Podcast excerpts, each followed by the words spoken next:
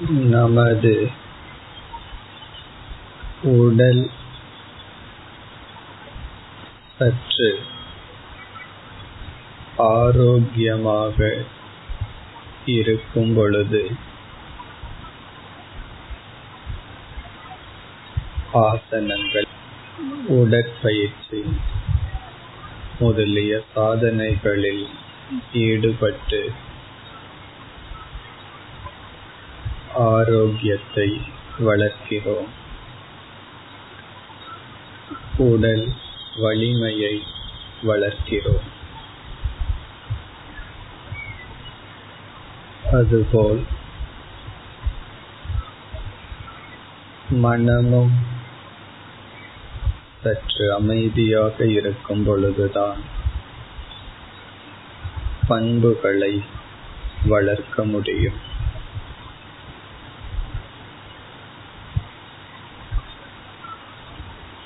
தியானத்தில் மனதை சற்று அமைதிப்படுத்தி பண்புகளை நாம் நம் மயமாக்க தியானித்து வருகிறோம்.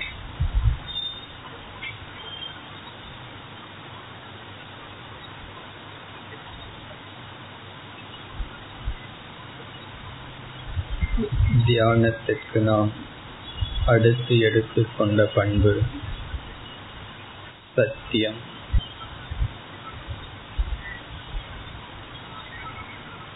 சத்தியம் வத. வேதத்தினுடைய கட்டளை. உண்மை பேசு. வேதத்தின் கட்டளை. வேதம் இறைவனுடைய வாக்கு. ஆகவே அது இறைவனுடைய ஆணை. சத்தியம் ஏவ ஜெயதே. வாய்மையே வெல்லும். இதுவும் வேதவாக்கு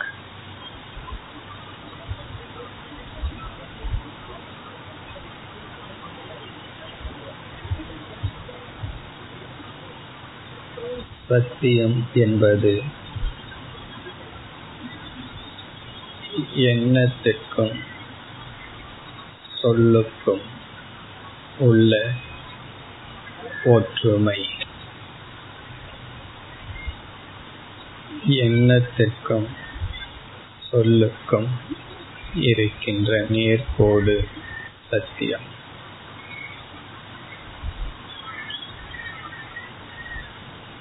எண்ணிய எண்ணங்களையெல்லாம் சொல்ல வேண்டிய அவசியம் இல்லை.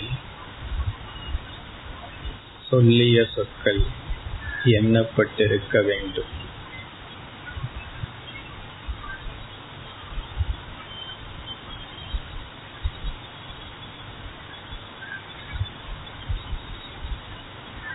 நாம் அசத்தியத்தை எடுத்துக்கொள்ள காரணம் அதன் பலன் கைமுன் கிடைக்கின்றது. சத்தியத்தின் பலன்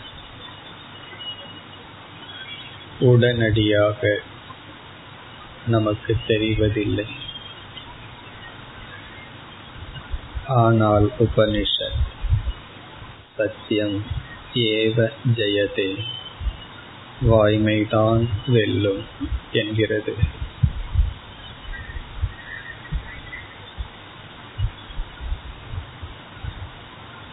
நாம் அனைவரும்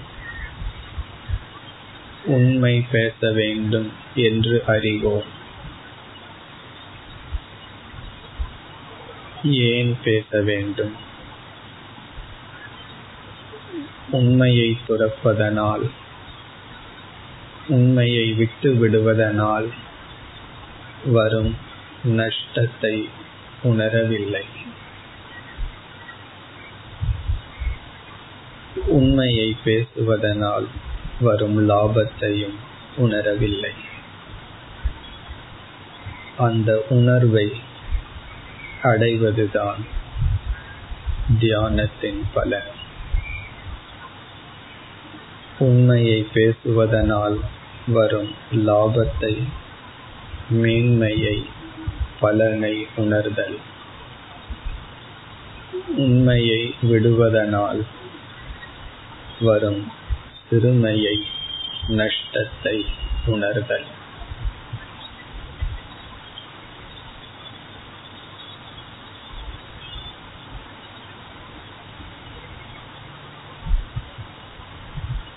மனம் அமைதியாக இருக்கும் பொழுதுதான் சில நுண்ணிய கருத்துக்களை உணரும்.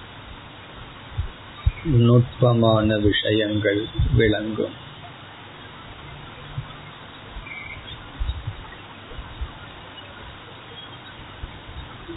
நம் அறிவு கூர்மையால் மற்றவர்களை ஏமாற்றிவிடலாம்.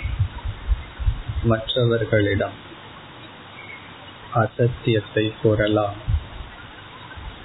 ஆனால் நம் நெஞ்சை நாம் ஏமாற்ற முடியாது. நான் பொய் சொன்னவன் என்ற குற்ற உணர்வை நாம் நீக்க முடியாது. ஒவ்வொரு பொய்யும் நம்மை அறியாமல் நம்மை குற்றவாளி ஆக்குகின்றது குற்ற உணர்வை பதிவு செய்கின்றது.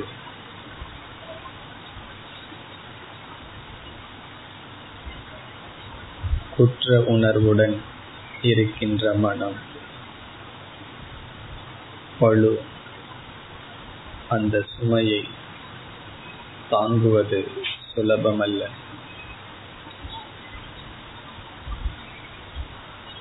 மேலோட்டமான வெற்றி ஆழ்ந்த தோல்வி இதுதான் பொய்யின் பலன். பொய்மையின் பலன் வெளித்தோற்றத்தில் வெற்றி உள்ளே தோல்வி. வாழ்வில் சில சமயங்களில் வெளியே சிரிக்க வேண்டியதிருக்கிறது. உள்ளே துயரப்பட வேண்டும். துயரத்துடன் சூழ்நிலைக்காக முகத்தை வளர்ச்சியாக காட்டுகின்றோம். அதுதான் பொய்மையின் பலன்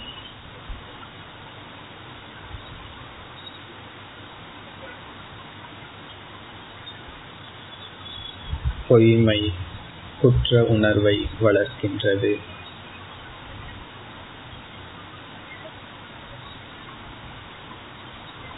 இதை உணரும் பொழுது வாய்மையின் மேன்மை உணரப்படுகின்றது.